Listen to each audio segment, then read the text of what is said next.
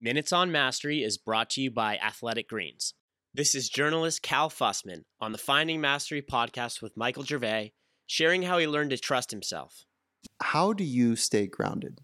Is it the curiosity? Is it the focus? Is it a combination of those? What is the? Is it some sort of principle that you're operating from um, that guide your life?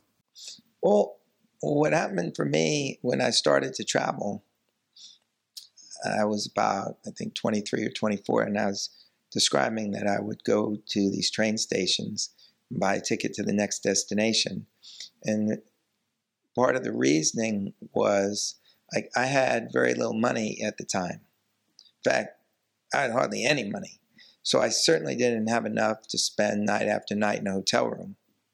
So when I would get on the train, I would start walking down the aisle and I would be looking for an empty seat next next to somebody. I would never sit in a seat that had an empty seat next to it.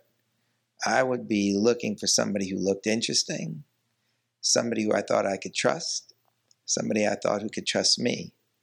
Now, naturally, I wasn't thinking that at the time. I was just thinking, okay, I'm going to sit down in that seat.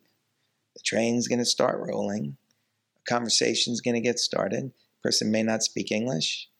I may not speak the person's language, but we're going to engage and by the end of this ride, I need this person to invite me home. Otherwise, I ain't got no roof over my head.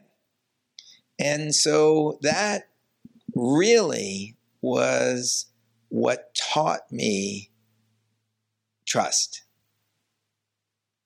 And that went on for 10 years. For the full Finding Mastery podcast, head over to findingmastery.net or check us out on iTunes. And for a special offer from Athletic Greens, head to athleticgreens.com slash finding mastery.